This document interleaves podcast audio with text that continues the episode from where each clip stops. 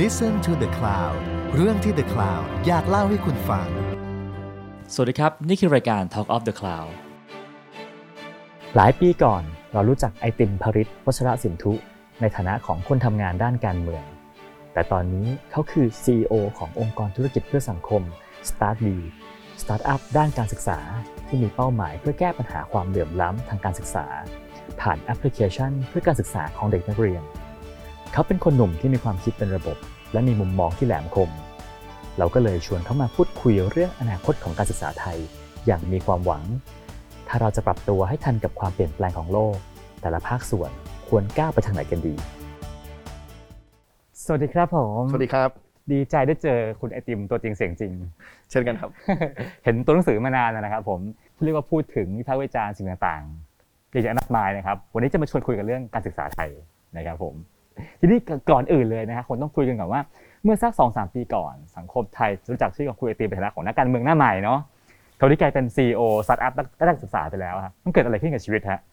ความจริงมันเปลี่ยนแค่อาชีพครับแต่ว่าครับผมผมว่าเป้าหมายยังคงเหมือนเดิมอืมนะครับความจริงตั้งแต่ผมเรียนจบมาเนี่ยเอ่อเป้าหมายหลักของผมก็คืออยากจะเห็น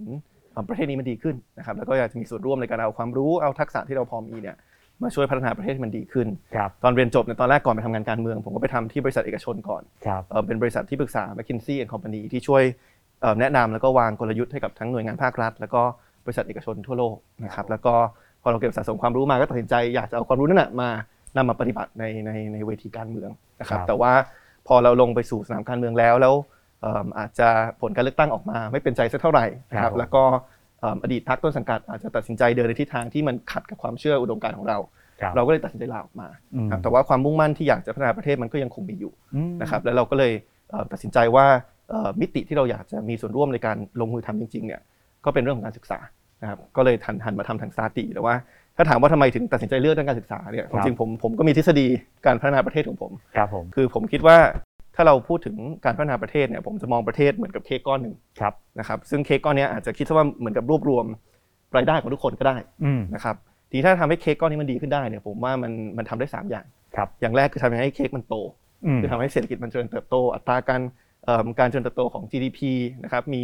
เอิ่มคนมีมีงานที่มีคุณภาพสามารถเลือกทำได้นะครับมิติที่ 2 คือนอกจากโตแล้วเนี่ยเค้กมันต้องแบ่งกันอย่างยุติธรรมอืมคือไม่ใช่ว่าโตแล้วแต่ว่ามีแค่คนเดียวที่ที่ที่ได้เข้าถึงทั้งหมดนะครับ เพราะฉะนั้นนี้ก็คือมิติของการลดความเหลื่อมล้ำในสังคมครับนะแล้วก็มิติที่3เนี่ยคือการทำให้เค้กมันอร่อย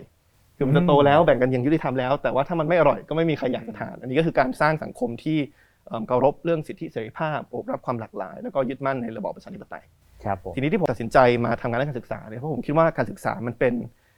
กลไกหรือว่าเครื่องมือที่ส่งผลต่อทั้งสามมิตินี้อืมเพราะถ้าเราอยากให้เค้กโตอยากให้เศรษฐกิจเจริญเติบโตเนี่ยบุคลากรในประเทศก็ต้องมีทักษะที่ตอบโจทย์โลกแห่งอนาคต มีทักษะที่ทำให้ให้เขาสามารถหางานทำได้ ให้เขาสามารถสร้างงานใหม่ๆได้ สร้างนวัตกรรมใหม่ๆได้ แน่นอนหลักสูตรการศึกษาก็มีส่วนสำคัญในการช่วยเตรียมความพร้อมให้กับบุคลากรของประเทศเรา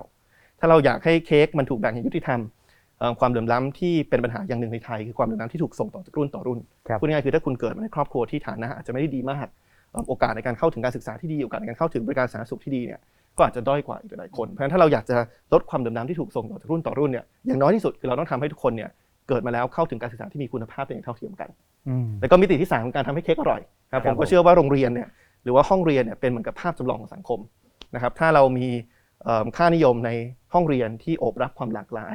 เคารพสิทธิในการแสดงความเห็นเนี่ยในที่สุดเราก็สามารถสร้างสังคมที่เอิ่มที่สะท้อนค่านิยมเหล่านั้นได้ เพราะฉะนั้นมันเลยกลายเป็นว่าการศึกษาเนี่ยมันเหมือนกับเป็นกลไกที่ที่ที่ส่งผลกระทบต่อการพัฒนาในทุกมิติเลย ก็เลยตัดสินใจหันมาทำสตาร์ทดีแล้วก็เป็นสตาร์ทอัพในการศึกษาครับผมเป็นการเกริ่นที่น่าจะสนุกมากนะฮะวันนี้เราจะคุยกันเรื่องการศึกษาไทย แต่ทีนี้พอใครก็ตามพูดเรื่องการศึกษาไทยก็มันจะถึงข้อเสียออกมามากมาย แล้วก็คนคงฟังกันเบื่อแล้วนะฮะถ้าเราพูดถึงข้อดีบ้างละฮะการศึกษาไทยมีข้อดีอยู่บ้างไหมครับข้อดีอย่างหนึ่งคือผมผมเชื่อในศักยภาพของของนักเรียนไทยนะครับเพราะว่าเอิ่มเราก็เห็นว่าเอิ่ม นักเรียนในประเทศไทยเนี่ยเป็น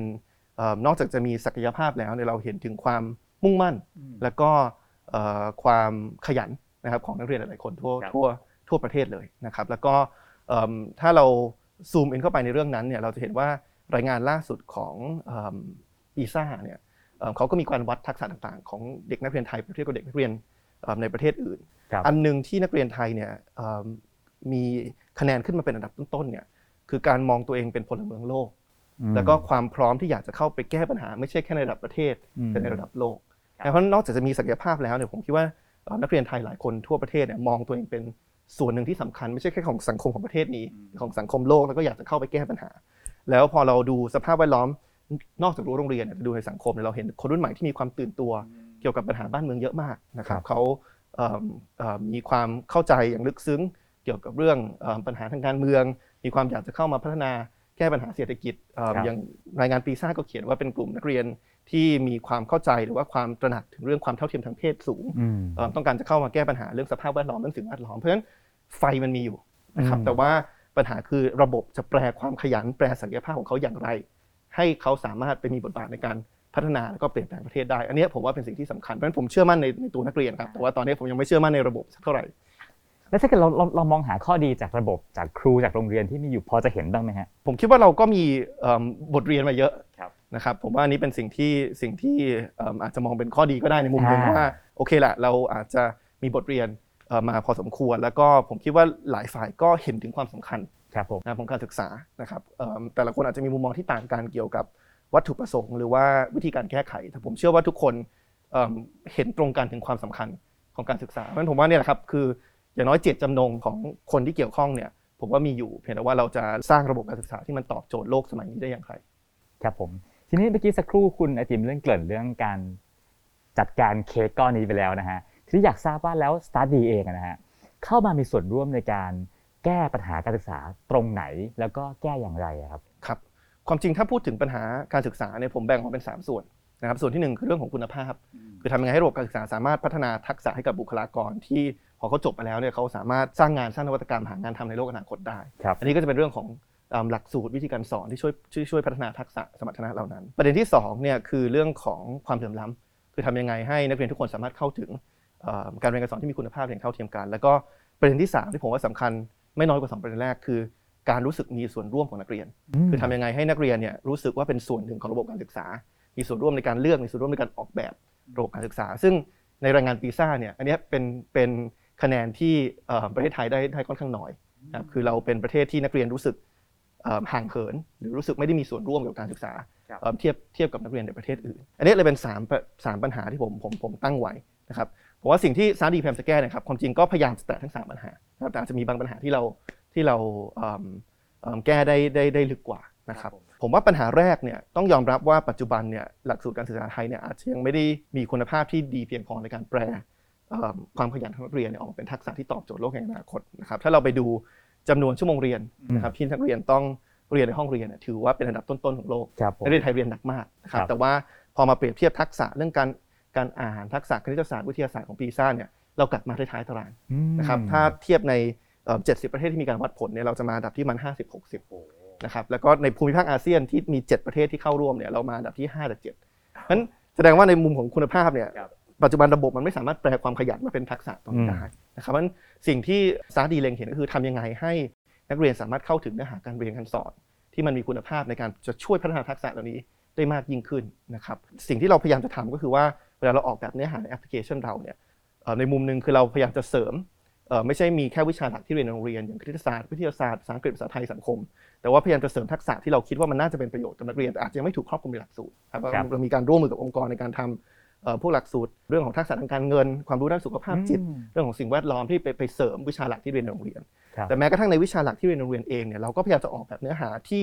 เอิ่มชวนให้เด็กคิดวิเคราะห์มากกว่าแค่ท่องจำเนื้อหาอืมเพื่อไปสอบอย่างเดียวนะครับเพราะฉะนั้นอันนี้ก็เป็นมิติในมิติแรกที่เราพยายามจะแก้ แต่มิติสองเรื่องความเหลื่อมล้ำเนี่ยผมคิดว่าเป็นสิ่งที่เราน่าจะพยายามเอ่อมีส่วนร่วมในการแก้ได้มากที่สุดนะครับคือปัจจุบันเราเห็นว่าการเข้าถึง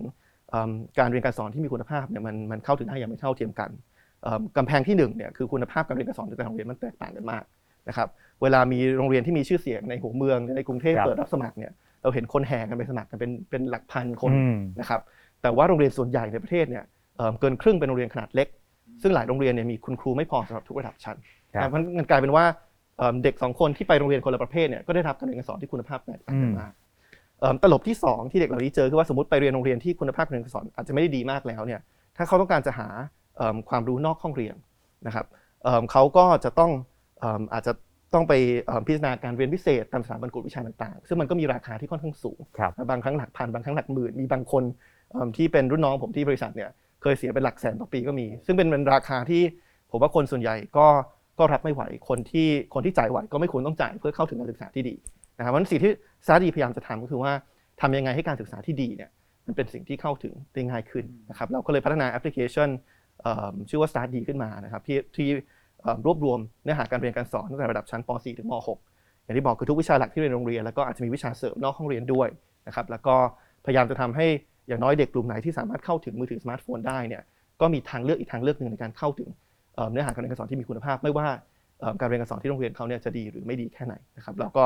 เอ่อพยายามวางตัวเองเหมือนเป็น Netflix ของการศึกษาอืมนะครับก็คือเป็นรูปแบบของการคิดค่าสมาชิกเดือนละ 200 บาท นะครับครับก็จะเข้าผมถึงเนื้อหาทั้งหมดในแอปพลิเคชัน ก็แปลว่าเข้าไปปั๊บก็สามารถเลือกเรียนวิชาต่างๆ ได้ครับแล้วความสั้นยาวมันแค่ไหนฮะแต่ละตอนแต่ละคาบเนี่ยอันเนี้ยก็เป็นโจทย์ที่เราก็พยายามปรับให้มันตรงกับความต้องการของนักเรียนมากที่สุดครับนะครับเพราะว่าเราก็เห็นว่าความต้องการของนักเรียนความจริงแต่ละคนก็แตกต่างกันออกไป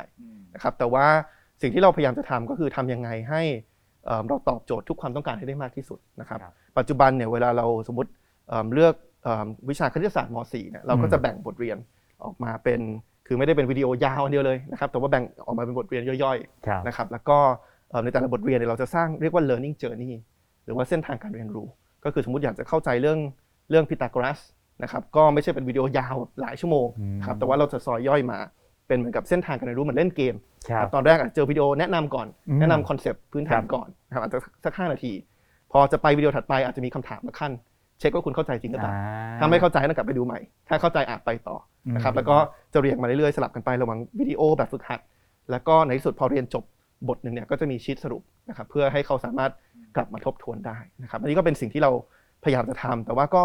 ก็เป็นสิ่งที่เราอัปเดตอยู่เรื่อยๆ คือเราไม่ได้แบบพอผลิตวิดีโอตัวหนึงแล้วเราปล่อยไปเลยอืมแล้วก็ไม่กลับมาแก้อีกเลย แต่เราจะเช็กหลังบ้านว่าวิดีโอตัวเนี้ยเอิ่ม ถ้าดูจากตัวชี้วัดแล้วเนี่ยคนเข้ามาดูแล้วดูจบหรือเปล่าหรือดูไปปุ๊บนึงเอ๊ะทำไมทำไมความสนใจของเด็กพอเกินหนึ่งนาทีมัน drop ไปเลยอืมเราก็ถ้าถ้าเป็นอย่างนั้นเราก็ต้องกลับมาแก้กลับมาดูว่าเอ๊ะเป็นเพราะว่าการนำเสนอเนื้อหาของครูยังน่าสนใจไม่พอหรือเปล่าเอ่ออธิบายตรงนี้เอ่อไม่เข้าใจเอ่อหรือว่าอาจจะไม่ชัดเจนเพียงพอหรือเปล่า หรือว่ามีอะไรที่อาจจะมีแอนิเมชันหรือกราฟิกอะไรที่มาช่วยประกอบการสอนให้เห็นภาพได้ง่ายขึ้นไหมก็จะเป็นการพัฒนาเนื้อหาอย่างต่อเนื่อง จนตอนนี้เรามีเนื้อหาในแอปพลิเคชันทั้งหมดเนี่ยประมาณ หนึ่งหมื่นคลิปวิดีโอโอ้โหครับผมลองนึกภาพตามนะฮะเด็กที่พอเลิกเรียนเสร็จแล้ว หรือว่าวันหยุดช่วงเวลาว่างๆหยิบมือถือ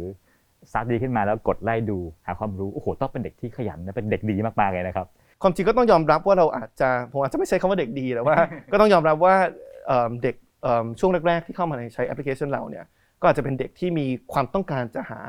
องค์ความรู้เพิ่มเติมอยู่แล้ว คือเป็นเด็กอืมที่อาจจะมีเป้าหมายทางการเรียนอยู่แล้ว เช่นเขาอาจจะ เรียนในห้องเรียนไม่เข้าใจอ่เขาก็โหลด StartDee มา เสร็จแล้วเขาก็ search เพราะเรามีสะเราเรามีฟังก์ชันที่สามารถ search ได้ก็ search หาคำถามเลย พอ search หัวข้อนี้ปุ๊บก็จะเด้งวิดีโอ StartDee มาเขาก็เข้ามาดู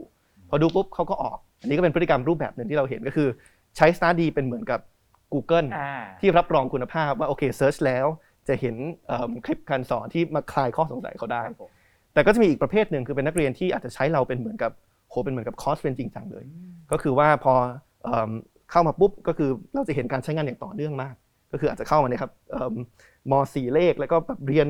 เอิ่มแต่ละแต่ละสัปดาห์คืออาจจะแบบทุกทุกเย็นสักครับครึ่งชั่วโมงก็เข้ามาเรียนทุกวัน อย่างนี้ก็มีเหมือนกันเขาว่าใช้เราเหมือนกับเป็นเป็นกิจวัตรประจำวันในการเสริมความรู้เขานะครับเพราะฉะนั้นก็ค่อนข้างหลากหลายนะครับแต่สิ่งที่เราพยายามจะทำก็คือ อย่างแรกคือเราพยายามจะทำให้แอปเราเนี่ยเอิ่มตอบโจทย์เอิ่มเอิ่มทุกความต้องการของนักเรียนนั่นหมายความว่านักเรียนคนไหนอยากจะแค่ต้องการคำตอบเร็วๆ เกี่ยวกับคำถามหนึงก็หาเจอ นักเรียนคนไหนอยากจะโหแบบเสริมความรู้เอิ่มเอิ่มอย่างต่อเนื่องก็ได้เหมือนกันนะครับแต่อย่างที่สองที่เราพยายามจะทำก็คือพยายามจะเข้าถึงนักเรียนอีกกลุ่มหนึงด้วยเหมือนกัน คือกลุ่มที่อาจจะยังไม่ได้รู้สึกสนุกกับการเรียนสักเท่าไหร่นะครับแต่ว่าเราพยายามจะดึงดูดเขาเข้ามา แล้วก็ทำยังไงให้การเรียนมันเป็นสิ่งที่สนุกขึ้นนะครับเราก็เห็นว่าในกลุ่มเด็กประถมครับนะครับก็จะมี feedback ที่ดีเป็นพิเศษเกี่ยวกับ feature ต่างๆที่เราทำให้มันดูมีความสนุกมากขึ้น อย่างเช่น เรียนไปแล้วเก็บเก็บเหรียญได้ เอาเหรียญไปตกแต่งตัวละครได้ อย่างเช่นเรียนไปแล้วเนี่ยแต่ละคนจะมีสัตว์เลี้ยงใน StartDee ครับนะครับถ้าเกิดว่าเรียนเยอะสัตว์เลี้ยงจะแข็งแรง ถ้าเกิดว่าเรียนน้อยสัตว์เลี้ยงก็จะอ่อนแอมอันนี้ก็จะเป็นเป็นสิ่งที่เราพยายามจะทำให้การเรียนรู้มันเป็นเรื่องเรื่องเรื่องสนุกครับผมแล้วก็ในการนำเสนอของคุณครูเราเราก็จะกำชับอยู่ตลอดว่าอย่าอย่านำเสนอหรือว่าสอนด้วยวิธีการที่ทำให้เด็กรู้สึกเครียดมหรือรู้สึกว่าตัวเองไม่รู้นะครับอันสิ่งสิ่งหนึ่งที่ที่สำคัญมากคืออย่าไปทำลายความมั่นใจของของนักเรียนนะครับ เช่นสมมติเราถามคำถามว่าอะข้อนี้ตอบยังไงนะครับ แล้วพอเราจะเฉลยเนี่ยถ้าเราเผลอหลุดประมาณว่า ก็ต้องตอบข้อนี้สิอันนี้มันง่ายนิดเดียวอะเด็กที่เขาตอบผิดเขาจะเสียความมั่นใจ อันนี้เป็นสิ่งที่เราพยายามจะเลี่ยงครับผมจากบทเรียนที่ผ่านมาผมว่าช่วงปี 2 ปีที่ผ่านมาก็มี user ไปใช้มากมายผมว่าน่าจะหลักหมื่นจริงๆตอนนี้เราถือว่ามียอดดาวน์โหลดเอิ่มเกินหนึ่งล้านนะครับโอ้โห การที่มีผู้ใช้งานเกิน1ล้านคนนะนะฮะผมว่าก็น่าจะเรียกว่า success ประมาณหนึ่งคำถามคือว่าแล้วครูบาอาจารย์หรือโรงเรียนเนี่ยสามารถเรียนรู้อะไรจาก StartDee ได้บ้างครับ ครับคือตอนแรกเนี่ยเราเริ่มต้นเนี่ยทำงานกับนักเรียนเป็นหลักนะครับคือถ้าคิดว่า StartDee เป็นอะไรเนี่ยเราเหมือนกับเป็นโรงเรียนหลักที่สองก็คือว่าไปเรียนที่โรงเรียนหลักนั่นแหละอืมถ้าสมมติมีอะไรไม่เข้าใจมาเรียนเสริมที่โรงเรียนของเราได้ แต่ว่าพอมีช่วงโควิดเข้ามาเนี่ยต้องยอมรับว่าในช่วงที่โรงเรียนหลักที่หนึ่งมันเปิดไม่ได้เนี่ยครับเอิ่มเด็กหลายคนก็เริ่มหันมาใช้ StartDee เนี่ยอาจจะด้วยด้วยปริมาณที่ที่มากขึ้นนะครับผมคิดว่าเอิ่มช่วงหลังๆเนี่ยเราก็เลยกลับมาจะมาเริ่มทำงานกับทางฝั่งของคุณครู แล้วก็โรงเรียนมากขึ้นเหมือนกันนะครับเอิ่มอย่างมีบางโรงเรียนนะครับ ก็ตัดสินใจนำสตาร์ดีไปใช้ประกอบการสอนในอืมในห้องเรียนนะครับ ซึ่งหลักๆก็จะมี 2 ลักษณะนะครับเอิ่มลักษณะแรกเนี่ยคืออาจจะเป็นการใช้เอิ่มในช่วงโควิดนะครับนั่นหมายถึงว่าพอเปิดเอิ่มพอเปิดเอิ่มเรียนที่โรงเรียนไม่ได้เนี่ยแทนที่คุณครูจะต้องอัดคลิปตัวเองมาสอนเองทั้งหมดเนี่ยอย่างน้อยก็สามารถคัดเลือกสื่อการสอนของเราเนี่ยไปใช้แทนได้เหมือนกันครับนะครับในมุมหนึ่งมันก็เพิ่มความยืดหยุ่นให้กับเอิ่ม ให้กับคุณครูและก็นักเรียนนะครับครับเพราะว่าในมุมของนักเรียนก็คือแทนที่ต้องมานั่งหน้ากล้องณเวลาหนึ่งเนี่ยเขาก็ครับสามารถไปดูคลิปเมื่อไหร่ก็ได้ที่เขาสะดวกอืมเกิดวันนั้นเขาไม่สะดวกช่วงกลางวันไปดูครับช่วงช่วงกลางคืนได้ และในมุมคุณครูเองมันก็เป็นการลดภาระที่แทนที่คุณครูจะต้องบรรยายเองทั้งหมดเนี่ยก็อะให้ให้ให้เราทำหน้าที่ในการบรรยายไป แล้วก็อาจจะมีนัดซูมคุยกันสักหนึ่งชั่วโมงกับอืมนักเรียนเพื่อตอบข้อสงสัยมันก็จะลดเวลาที่นักเรียนกับครูเนี่ยต้องมานั่งหน้าจอพร้อมกันนะครับอันนี้ก็เป็นรูปแบบหนึ่ง แต่รูปแบบที่2เนี่ยเป็นรูปแบบที่เรามองไปไกลกว่าโควิดแล้วคือถึงแม้โรงเรียนกลับมาเปิดได้เนี่ยผมคิดว่า s t a r d ก็สามารถเข้าไปช่วยปลดล็อก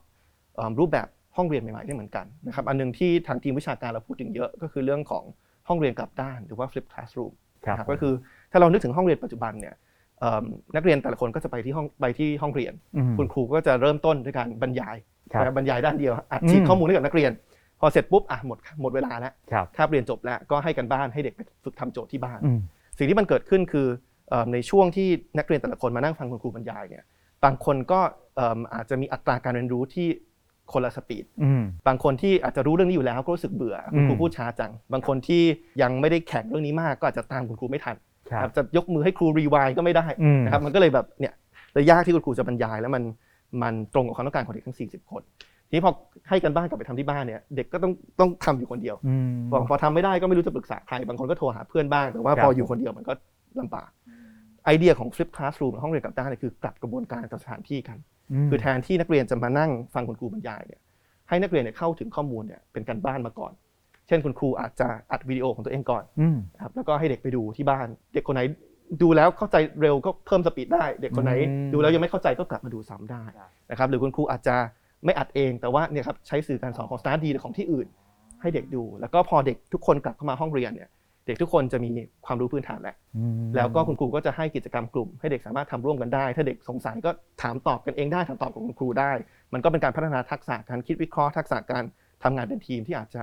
ดีกว่าการที่คุณครูจะใช้เวลาทั้งคาบเรียนไปกับการบรรยายครับซึ่งอันเนี้ยเป็นเป็นเป็น concept ที่ความจริงก็ถูกพูดถึงมาสักพักแล้วในแวดวงวิชาการ แต่ว่ามันไม่สามารถเกิดจริงได้เลย ถ้าเกิดว่า เด็กทุกคนยังไม่สามารถเข้าถึงมือถือสมาร์ทโฟนได้หรือเข้าถึงสื่อการสอนที่บ้านได้นะครับเพราะว่าถ้าเกิดว่าคุณครูจะใช้แนวคิดเรื่องห้องเรียนกลับด้าน แต่ว่าพอจะให้คลิปให้เด็กไปดูที่บ้านปรากฏเด็ก ดูไม่ได้ที่บ้านไม่มีอินเทอร์เน็ตอันนี้ก็จะเป็นปัญหานะครับแต่ผมคิดว่าพอหวังว่าพอภาครัฐเริ่มตื่นตัวมากขึ้นถึงความจำเป็นของสิทธิในการเข้าถึงอินเทอร์เน็ตของนักเรียนทุกคนเนี่ยในโลกหลังโควิด ถ้าตรงนี้มันเป็นสิ่งที่ครอบคลุมทั่วถึงมากขึ้นเนี่ยผมคิดว่าอันนี้เป็นสิ่งที่ StartDee สามารถเข้าไปช่วยได้ก็คือบอกคุณครูว่า ไม่ต้องเสียเวลาในคาบเรียนอีกแล้วกับการบรรยายด้านเดียว ให้ StartDee มารับผิดชอบตรงนั้นนะครับคุณครูคัดเลือกสื่อไปได้ทั้งหมดเลย แล้วก็คุณครูจะได้มีเวลาเต็มที่ในคาบเรียนเอ่อไปกับการจัดกิจกรรมที่ช่วยพัฒนาทักษะของนักเรียนครับผมถ้าที่ฟังดูเหมือนกับว่า Start D ก็เข้าเข้าไปช่วยแก้ปัญหาหลายอย่างเนาะทั้งเรื่องการเข้าถึงทั้งการปรุงหลักสูตรให้มันอร่อยขึ้นนะฮะทีนี้มีปัญหาอะไรกันฮะที่ใหญ่เกินกว่า Start D จะแก้ได้ แล้วก็คิดว่าสำคัญจนคิดว่าเราน่าจะจับมาคุยกันว่าเฮ้ย เป็นปัญหาว่าเราน่าแก้กันเถอะ ผมคิดว่าถ้าเราพูดถึงปัญหาการศึกษาภาพรวมกลับมาเรื่องเดิมครับคือเรื่องคุณภาพเรื่องความเหลื่อมล้ำแล้วก็เรื่องการรู้สึกเป็นส่วนหนึ่งของของโรงเรียนเนี่ยครับเอิ่มผมคิดว่ามันมี 4 มาตรการที่ที่คิดว่าเป็นนโยบายที่สำคัญสำหรับภาครัฐ ซึ่งเป็นสิ่งที่ StartDee ในฐานะภาคเอกชนทำไม่ได้อืมครับอย่างที่หนึ่งเนี่ยคือผมคิดว่าสิ่งที่สำคัญคือการรับประกันสวัสดิการและก็สิทธิของนักเรียนนะครับเพราะว่าเอ่อปัจจุบันเนี่ยเราเห็นว่าถ้าเราอ่าน รัฐธรรมนูญนะครับก็จะเขียนว่าทุกคนมีสิทธิในการเรียนฟรี แต่พอไปคุยกับนักเรียนเนี่ยเราก็จะค้นพบว่าความจริงการเรียนฟรีมันยังไม่มีอยู่จริงนะครับเพราะว่าถึงแม้อาจจะไม่มีการคิดค่าเล่าเรียนเนี่ยแต่มันมีค่าใช้จ่ายแอบแฝงเข้ามาเต็มไปหมด ค่าเดินทางค่าหนังสือค่าอุปกรณ์การเรียนหรือว่าถ้าช่วงโควิด ก็คือค่าเอ่อมือถือหรือว่าค่าอินเทอร์เน็ตครับนะครับเพราะฉะนั้นพอมันมีค่าใช้จ่ายที่มันแอบแฝงอยู่เนี่ยมันเลยทำให้พอมีวิกฤตเศรษฐกิจเข้ามา เช่นช่วงโควิดเนี่ยทำให้บางครอบครัวไม่สามารถแบกรับค่าใช้จ่ายเหล่านี้ได้ กลายเป็นว่าเอิ่มลูกในครอบครัวเขาหรือว่านักเรียนเนี่ย ก็เลยต้องหลุดออกจากระบบการศึกษาอืมไม่สามารถเรียนต่อได้ครับเพราะฉะนั้นผมคิดว่าสิ่งที่สำคัญอย่างแรกเลยเนี่ยซึ่งอันเนี้ยเกินเลยจากซาดี คือการที่รัฐเข้ามาช่วยรับประกันว่าเด็กคนหนึ่งเนี่ยควรจะเข้าถึงสวัสดิการขั้นพื้นฐานในการศึกษาอะไรบ้างอืมนะครับไม่ว่าจะเป็นเรียนฟรีต้องเรียนฟรีจริงนะครับอืมต้องกำจัดค่าใช้จ่ายแอบแฝง อาจจะหมายถึงสวัสดิการในการเข้าถึงอาหารเช้าอาหารกลางวันอืมที่โรงเรียน อาจจะหมายถึงสวัสดิการในการเข้าถึงอินเทอร์เน็ตครับนะครับเพราะฉะนั้นผมว่าอันนี้เป็นสิ่งที่ที่รัฐอาจจะต้องเข้ามาเข้ามานำนะครับแล้วก็รวมไปถึง ไม่ใช่แค่สวัสดิการด้วยแต่หมายถึงสิทธิในการได้รับการคุ้มครองจากความรุนแรงที่อาจจะเกิดขึ้นในโรงเรียนนะครับไม่ว่าจะเป็นการลงโทษการลงโทษเกินขอบเขต หรือว่าปัญหาเรื่องการล่วงละเมิดทางเพศที่เราก็เห็นเกิดขึ้นอยู่ในในรั้วของโรงเรียนอยู่บ้างครับอันนี้คือประเด็นแรกคือเรื่องการรับประกันสวัสดิการและก็สิทธิ ประเด็นที่สองเนี่ยผมว่าคือเรื่องของการกระจายอำนาจนะครับคือปัจจุบันเนี่ยการตัดสินใจเรื่องของระบบศึกษาหลายครั้งเนี่ยมันมักกระจุกอยู่กับส่วนกลางนะครับเอ่อมันทำยังไงให้ จังหวัดหรือว่าดีที่สุดคือโรงเรียนเลยโรงเรียนเองเลยเนี่ยมีอำนาจในการตัดสินใจมากขึ้นนะครับอืมอย่างเช่นว่าเอิ่มอยากจะเอิ่มนำงบประมาณไปใช้กับอะไรเนี่ยให้ผอโรงเรียนเป็นคนตัดสินใจเลยได้ไหมอืมว่าเขาจะใช้งบกับอะไรแล้วมันจะมีประโยชน์ที่สุดแทนที่ส่วนกลางจะไปคิดเองอืมแทนผอทุกๆคนนะครับซึ่งอาจจะมีความต้องการที่แตกต่างกันออกไปทำยังไงให้โรงเรียนมีอำนาจในการคัดเลือกครูของตัวเองเอ่อมากขึ้นนะครับหรือครัว่าบแม้กระทั่งทำให้เอ่อโรงเรียนเนี่ยมีอำนาจในการเอ่อจะออกแบบหลักสูตรบางอย่างเนี่ยด้วยตัวเองได้มากขึ้นนะครับอันนี้ก็ เป็นเป็นอย่างที่สองซึ่งก็เกินเลยภาคเอกชน ครับนะผม อย่างที่3เนี่ยคือผมว่าคือการปฏิรูปเอิ่มหลักสูตรเอ่อวิธีการสอนแล้วก็การประเมินอืมแต่คือต้องยอมรับว่าหลักสูตรของเราเนี่ยก็ไม่ได้ถูกปรับมาสักพักหนึงแล้วนะครับแล้วก็ในมุมหนึ่งหลายคนก็วิพากษ์วิจารณ์ว่า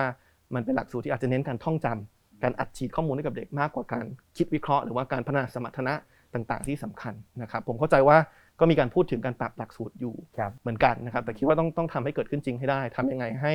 เราไม่ได้มองว่าบทบาทของโรงเรียนคือการอัดฉีดข้อมูลข้อมูลให้กับเด็ก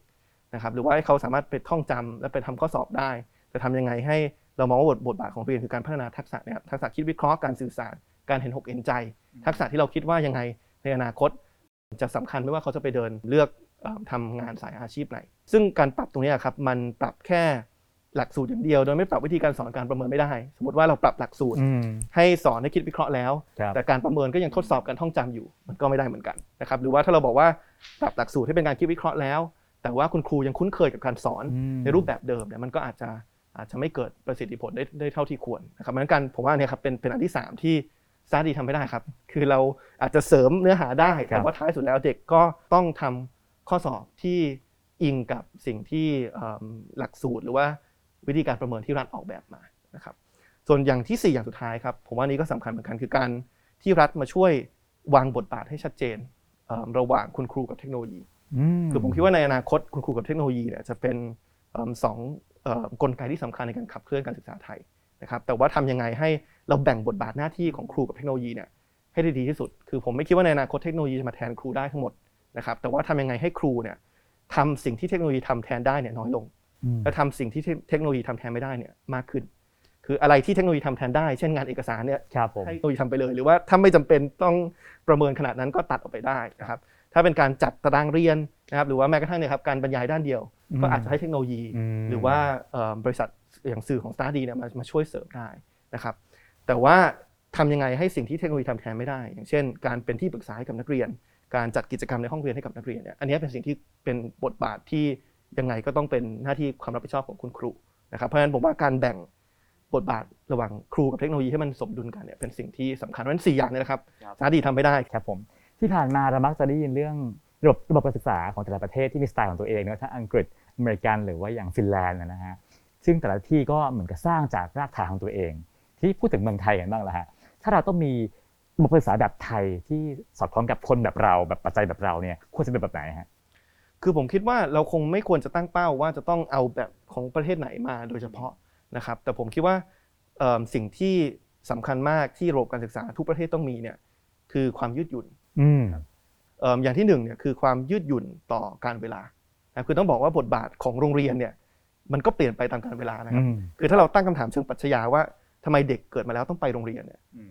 คำตอบมันจะเปลี่ยนไปในแต่ละช่วงยุคนะคครัรับบในสมัยก่อนที่ไม่มี Google ไม่มีอินเทอร์เน็ตเลยเนี่ย เราจะบอกว่าเด็กเนี่ยต้องไปโรงเรียนเพื่อที่เอิ่มไปเอิ่มรับฟังความรู้จากคุณครูครับคุณครูในฐานะคนที่รู้ก็จะถ่ายทอดองค์ความรู้ให้กับนักเรียน เช่นสมมติว่าเด็กเกิดมา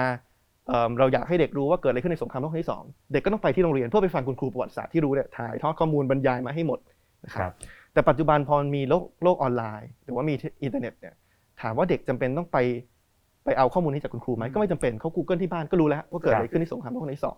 นะครับแต่เพราะฉะนั้นบทบาทของครูมันก็จะเปลี่ยนไปบทบาทของโรงเรียนมันก็จะเปลี่ยนไป จากการที่เป็นการอัดฉีดความรู้เนี่ยมาเป็นการพัฒนาทักษะก็จะเห็นว่าการสอนประวัติศาสตร์ ที่อาจจะมีประสิทธิภาพมากขึ้นเนี่ยมันจึงไม่ใช่การไปอัดฉีดความรู้ข้อมูลแล้วแต่มันคือการเนี่ยครับเอิ่มอย่างเช่นการให้เด็กเนี่ยเอาหลักฐานทางประวัติศาสตร์ต่างๆ มาเปรียบเทียบแล้วก็วิเคราะห์แยกแยะ เพื่อดูว่าอันไหนน่าเชื่อถือกว่ากัน เช่น สมมติว่ามาเรียนเรื่องสงครามโลกครั้งที่สองอาจจะมีหลักฐานเป็นบทความของ นักประวัติศาสตร์อังกฤษอันนึงอาจจะเป็นบทความของนักประวัติศาสตร์เอิ่มประเทศเยอรมันอีกอันนึงแล้วก็มาเอ๊ะมาดูว่าเขาคิดต่างกันยังไง หรือว่าเห็นเห็นเห็นเห็นเหมือนกันหรือเห็นแย้งกันอย่างไร แล้วก็วิเคราะห์ว่าไหนเป็นการอธิบายปรากฏการณ์ที่น่าเชื่อถือกัน ซึ่งถามว่ามันได้อะไรจากตรงนี้ สิ่งที่มันได้คือทักษะการคิดวิเคราะห์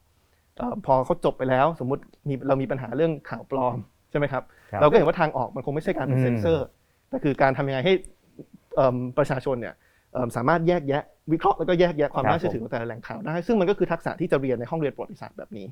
นะครับเพราะฉะนั้นจะเห็นว่าเนี่ยครับบทบาทของโรงเรียนมันก็จะเปลี่ยนไปตามกาลเวลา เพราะฉะนั้นการคงความยืดหยุ่นตรงนี้ครับแล้วก็การกลับมาถามตัวเองอยู่เสมอว่าการศึกษามีไว้เพื่ออะไรเนี่ยผมว่าเป็นเป็นสิ่งที่สำคัญมิติที่หนึ่งความยืดหยุ่นมิติที่สองเนี่ยผมว่าคือความยืดหยุ่นต่อความต้องการที่มันแตกต่างกันระหว่างนักเรียนแต่ละคนอืมนะครับอย่างเราเห็นว่าปัจจุบันในประเทศไทยเนี่ยนักเรียนไทยแทบจะเลือกอะไรไม่ได้เลยนะครับ ครับคือกลายเป็นว่านอกจากเรียนหนักแล้วเนี่ยวิชาก็มีวิชาบังคับเยอะแยะไปหมดนะครับพอขึ้นมปลาย อาจจะมีการเลือกบ้าง แต่ก็เป็นการเลือกระหว่างสายศิลป์สายวิทย์อืมซึ่งบางครั้งมันก็วางบางโรงเรียนก็อาจจะวางขอบเขตที่มันแคบจนเกินไปครับนะครับหรือว่าเอ่อบางครั้งเลือกได้แหละ แต่ว่าค่านิยมของสังคมอ่เข้ามาครอบงำว่าอะถ้าคุณคะแนนดีทำไมไปเรียนสายศิลป์ล่ะทำไมไม่เรียนสายวิทย์หรือว่าพอเรียนมีคะแนนมัธยมปลายดีแล้วทำไมไม่เลือกเรียนเอิ่มคณะแพทย์คณะวิศวะ คือมันยังมีความเชื่อ แบบนี้อยู่ในสังคมที่มันกลายเป็นทำให้เด็กเนี่ยรู้สึกว่าฉันไม่สามารถเลือกเดินตามความฝันฉันได้ แต่มันมีเหมันกับกรอบที่ที่ที่ถูกวางไว้นะครับเพราะฉะนั้นผมว่าการปรับทั้งนี่ยครับทั้งหลักสูตรแล้วก็ทั้งค่านิยมให้มันมันโอบรับความหลากหลายของความฝันของเด็กแต่ละคนมากขึ้นเนี่ยผมว่าเป็นสิ่งที่สำคัญคือทำยังไงเด็กคนหนึ่งที่แบบรู้แล้วว่าตัวเองอยากเป็นแบบนี้ก็สามารถลงลึกไปทางนั้นได้เลย แต่เด็กอีกคนหนึ่งที่อาจจะยังไม่รู้ต้องการจะลองหลายๆอย่าง เพื่อครับผม เพื่อค้นพบตัวเองก่อนก็เลือกได้เหมือนกัน คืออย่าไปออกแบบเอิ่มรูปแบบการศึกษาที่มันมันช่วยสนับสนุนแค่แค่เด็กกลุ่มเดียวนะครับผมว่าเรื่องความยืดหยุ่นต่อการเวลาแล้วก็ความยืดหยุ่นต่อ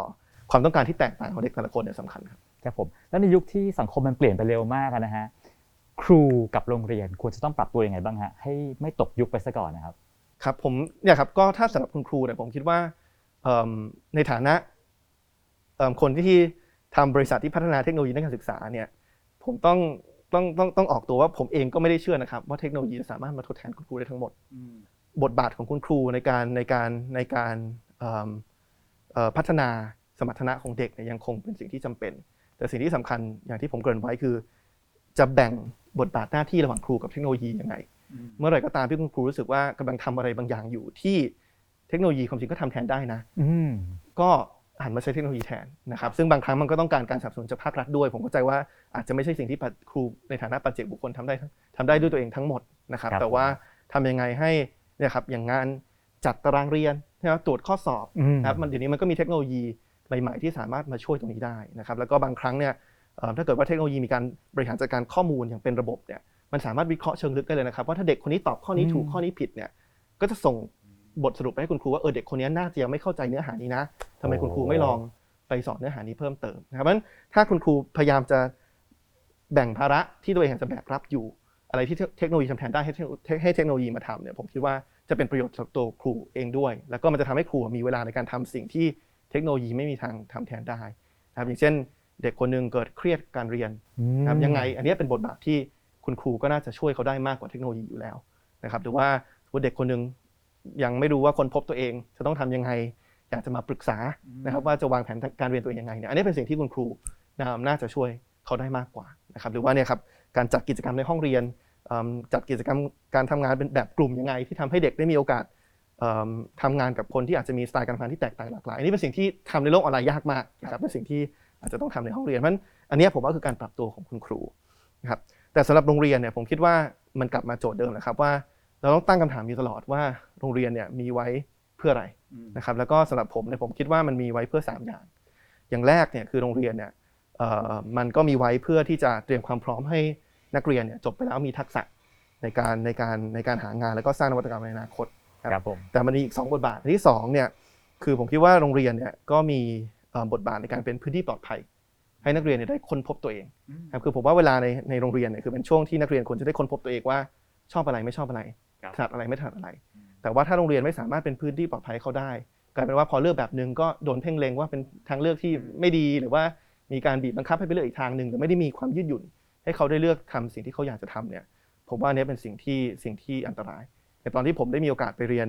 เอ่อได้ทุนไปเรียนมัธยมที่อังกฤษเนี่ยประโยคแรกที่เขาจะพูดกับเราในวันที่เข้าไปเนี่ยคือเขาบอกว่าเขาอยากให้เราใช้เวลา 5 ปีเนี้ในการค้นพบว่าคุณชอบอะไรครับนะครับถ้าเกิดว่าคุณชอบเลขก็ลุยเลขไปเลย ถ้าไม่ชอบเลขชอบประวัติศาสตร์เรามีห้องสมุดให้อยากจะอ่านหนังสืออะไรไปอ่านได้ ถ้าคุณไม่ชอบวิชาการเลย อยากจะเล่นกีฬาเล่นดนตรีเราครับมีผมเอ่อพื้นที่ให้นะครับแล้วก็บทบาทที่ 3 ของโรงเรียนเนี่ยผมว่ามันคือการเตรียมความพร้อมให้ประชาชนสามารถเป็นพลเมืองที่ตื่นรู้ในระบอบประชาธิปไตยได้ทำให้ให้เขากล้าตั้งคำถาม กับความไม่ยุติธรรมที่เกิดขึ้นในสังคมทำให้ทำยังไงให้เขารู้สึกอยากจะมีส่วนร่วมในการแก้ไขปัญหานะครับแต่ปัจจุบันเนี่ยเราก็เห็นว่าเอิ่มอย่างเช่น ผมยกตัวอย่างอย่างปัญหาการทุจริตนะครับก็เป็นปัญหาที่อยู่กับสังคมไทยมายาวนานเอิ่มมันก็จะมีกรอบความคิดหนึ่งว่าโอเค การแก้คือต้องเนี่ยให้เด็กมาท่องว่าโตไปไม่โกงนะครับแต่พอเด็กเริ่มตั้งคำถามว่าเอ๊ะโครงการนี้ของโรงเรียนมีการทุจริตหรือเปล่า บางครั้งกลับไม่ได้รับคำตอบ หรือหรือกลับได้คำตอบประมาณว่าอันนี้ไม่ใช่เรื่องของเด็กนะครับเพราะฉะนั้นถ้าเกิดว่าเราอยากจะส่งเสริมให้เขาเป็นพลเมืองที่ตื่นรู้จริงๆเนี่ยมันไม่ใช่ให้เขามาท่องหรอกครับว่าพลเมืองที่ตื่นรู้คืออะไร แต่มันต้องเปิดพื้นที่ให้เขาสามารถตั้งคำถามกับสิ่งที่สิ่งที่เขาเห็นรอบตัว แล้วก็มีส่วนร่วมในการทำให้โรงเรียนของเขาเนี่ย มันมันดีขึ้นได้นะครับ อันนี้ผมว่าเป็นสิ่งที่สำคัญเพราะฉะนั้นอันเนี้ยผมว่าเป็นสามบทบาทที่สำคัญมากของโรงเรียนในยุคนี้นะครับ แล้วก็เอ่อในอนาคตมันก็อาจจะมีบทบาทอื่นๆที่ที่เข้ามาเหมือนกัน ความยืดหยุ่นอันนี้ก็จำเป็นครับผมเราฟังกันไปแล้วนะฮะว่าทั้งภาครัฐเอ่ยโรงเรียนเอ่ยครูเอ่ยควรจะปรับตัวยังไงบ้าง แล้วเด็กนักเรียนล่ะครับในยุคนี้เด็กนักเรียนควรจะต้องปรับตัวยังไงบ้างฮะผมว่าสิ่งที่สำคัญที่สุดก็คือ การเรียนรู้มันไม่จบลงแค่ในรั้วของโรงเรียนแน่นอนนะครับเพราะว่าเราเห็นว่าพอโลกมันเปลี่ยนแปลงไปอย่างรวดเร็วเนี่ยเอิ่มองค์ความรู้ทุกอย่างมันมันหมดอายุ มันมีวันหมดอายุนะครับเพราะฉะนั้นเอ่อถ้าเราคิดว่าเรียนจบตอนอายุเนี่ยม .6 ตอนอายุครับ18 เรียนจบอ่าสมมติไปเรียนต่อปริญญาตรีแล้วจบแล้วจะไม่ต้องเรียนอะไรอีกแล้วเนี่ยโอ้โหอืมผมว่าผมว่าเป็นไปไม่ได้นะครับยังไงเราต้องเรียนรู้องค์ความรู้ใหม่ๆทักษะใหม่ๆอยู่ตลอดเวลานะครับเพราะฉะนั้นผมก็อยากจะให้เราคงทัศนคติในการเป็นคนขี้สงสัยไว้นะครับเป็นคนที่อยากจะใฝ่หาความรู้ตั้งคำถามอยู่บ่อยๆเอิ่มตั้งคำถามแล้วก็ ขนขวายในการหาคำตอบด้วยเช่นกันนะครับผมว่านี่เป็นสิ่งที่สำคัญ แต่สิ่งที่ผมกังวลที่สุดนะครับ ตอนนี้ก็คือว่าผมกังวลว่าการศึกษาไทยมันกำลังฆ่าการเรียนรู้ของเด็กครับซึ่งอันนี้ฟังดูตอนแรกอาจจะงง แต่ว่าครับเอิ่มการศึกษาเนี่ยคือสิ่งที่รัฐจัดสรรใช่ไหมครับที่เรียนในโรงเรียน การเรียนรู้เนี่ยคือการการที่ปัจเจกบุคคลคนหนึงอาจจะไปหาความรู้ใหม่ๆที่ตัวเองอยากอยากจะรู้ครับตอนนี้พอการศึกษาไทยมันมันเครียดมันหนักมากเนี่ยมันเลยทำให้เด็กหลายคนเนี่ยเริ่มมีทัศนคติที่ไม่ดีต่อการเรียนรู้ ครับนะครับพอเด็กไทยต้องใช้เวลาเรียนในห้องเรียนเยอะมาก พอเด็กไทยต้องสอบเยอะมาก แล้วผลสอบมันส่งผลมหาศาลต่ออนาคตเขาเนี่ยเขาเริ่มมองเรื่องการเรียนเนี่ยเป็นเรื่องลบไปแล้ว มันกลายเป็นว่าพอเขาก้าวข้ามผ่านการศึกษาไปได้เพราะเขาจบไปแล้วเนี่ยครับเขาพอแล้วกับการเรียนรู้ แล้วมันทำให้เขาเนี่ยอาจจะไม่ได้ไม่ได้มีไฟในการค้นหาองค์ความรู้ใหม่ๆอยู่เรื่อยๆนะครับเพราะฉะนั้นผมว่าเนี่ยครับเลยเป็นโจทย์สำคัญมากว่าใครก็ตามที่สนใจเรื่องการศึกษาเนี่ยต้องมาร่วมกันทำให้การศึกษาเนี่ยส่งเสริมการเรียนรู้ตลอดชีวิต ไม่ใช่ให้การศึกษาเนี่ยไปฆ่า ไฟของเด็กที่มีในการจะเรียนรู้สิ่งใหม่ครับผม เมื่อกี้เราคุยกันไปถึงคุณไอติมนะครับของ CEO Start D กันไปแล้วนะฮะ สมมติถ้าเราคุยถึงปัจเจกคนหนึ่งคน สมมติว่าบังเอิญวันนี้คุณไอติมมีลูก ต้องส่งลูกเข้าโรงเรียนนะฮะ ซึ่งมันมีหลายระบบหลายระเบียบมันเยอะมาก คิดว่าวันเนี้ยอยากส่งลูกเข้าโรงเรียนแบบไหนที่สุดฮะๆโอ้เออผมก็มีความฝันของผมนะครับ ว่าเราต้องร่วมกันสร้างประเทศที่ทำให้ไม่ว่าเด็กจะเกิดมาในพื้นที่ไหนเนี่ย มีโรงเรียนที่มีคุณภาพอยู่ใกล้บ้านอืมพูดง่ายๆคือเดินไปโรงเรียนที่ใกล้บ้านที่สุดเนี่ยต้องมีคุณภาพไม่น้อยไปกว่าเดินไปที่โรงเรียนอื่นทั่วประเทศนะครับเพราะฉะนั้นในฐานะคนที่ไม่เพียงแต่มีความฝันแบบนั้น แต่กระโดดเข้ามาเอิ่มมีส่วนร่วมในการพัฒนาการศึกษา ไม่ว่าจะในฐานะ CEO ของ Start D หรือว่าเอิ่มในฐานะพลเมืองคนหนึ่งที่สนใจเรื่องการเมืองเรื่องปัญหาบ้านเมืองเนี่ยโอ้ผมว่าผมก็ต้องทำให้เราอยู่ในสังคมที่ผมส่งลูกลูกลูกผมไปโรงเรียนใกล้บ้านที่สุดแล้วมัน มันมีคุณภาพเพียงพอได้ครับงั้นในวันที่ยังไม่มีลูกก็ยังเป็นจริงได้นะครับ เพราะฉะนั้นก็เอ่อหวังว่าถึงวันที่มีลูกเนี่ยการศึกษาไทยมันจะดีขึ้นมาถึงจุดนั้นที่ว่า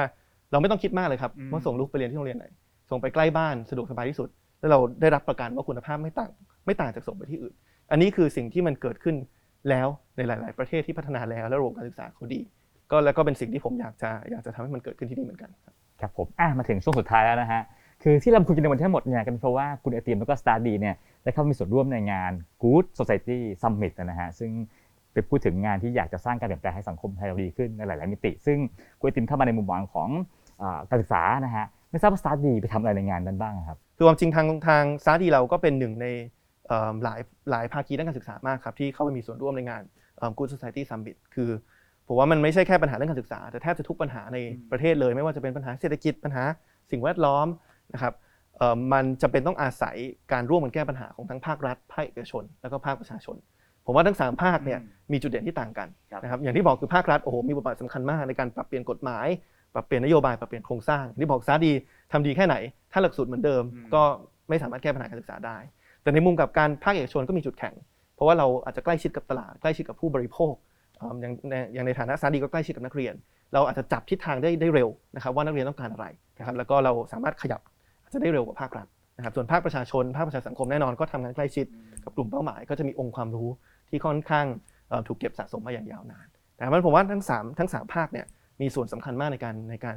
แก้ไขปัญหาทุกอย่างของประเทศ เพราะฉะนั้นการมีงานอย่าง Good Society Summit ที่พยายามจะรวบรวมตัวแทนจากทุกภาคส่วน แล้วก็จัดแบ่งเป็นกลุ่มๆ ที่ไปแก้แต่ละปัญหาเนี่ยเป็นสิ่งที่ที่ที่จำเป็นมากต่อการขับเคลื่อนเอ่อประเทศนี้นะครับ ก็เลยเป็นเป็นเกียรติอย่างหนึ่งนะครับที่ที่ซาดีเราได้เข้าไปมี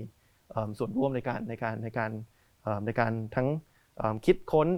ออกแบบแล้วก็แล้วก็เป็นส่วนหนึ่งของของงานซึ่งก็จะมีเวทีพูดคุยกันเรื่องนี้ด้วยนะฮะแล้วทำไมคนในวงการศึกษาต้องเข้าไปฟังในงานด้วยครับ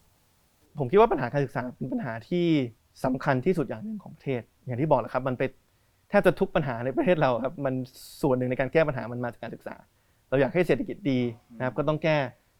ระบบการศึกษาให้มีหลักสูตรที่ตอบโจทย์ทักษะอนาคต เราอยากลดความเหลื่อมล้ำก็ต้องทำให้เด็กทุกคนเข้าถึงการศึกษาที่มีคุณภาพได้ เราอยากแก้ปัญหาสิ่งแวดล้อม ก็ต้องทำให้ทุกคนนั้นตระหนักถึงปัญหานี้ก่อนนะครับ ซึ่งบางส่วนก็อาจจะมาจากหลักสูตรในในการศึกษาเหมือนกันนะครับ อย่างถ้าเราอยากแก้ปัญหาการทุจริตเราก็ต้องทำให้โรงเรียนเป็นพื้นที่ที่ให้เด็กเนี่ยสามารถมีส่วนร่วมในการตรวจสอบความไม่ชอบธรรมต่างๆ ได้นะครับ เพราะฉะนั้นผมว่าไม่ว่าเราจิ้มปัญหาอะไรมาจากสังคมอะครับ มันจะมีส่วนผสมที่มันต้องแก้จากการศึกษา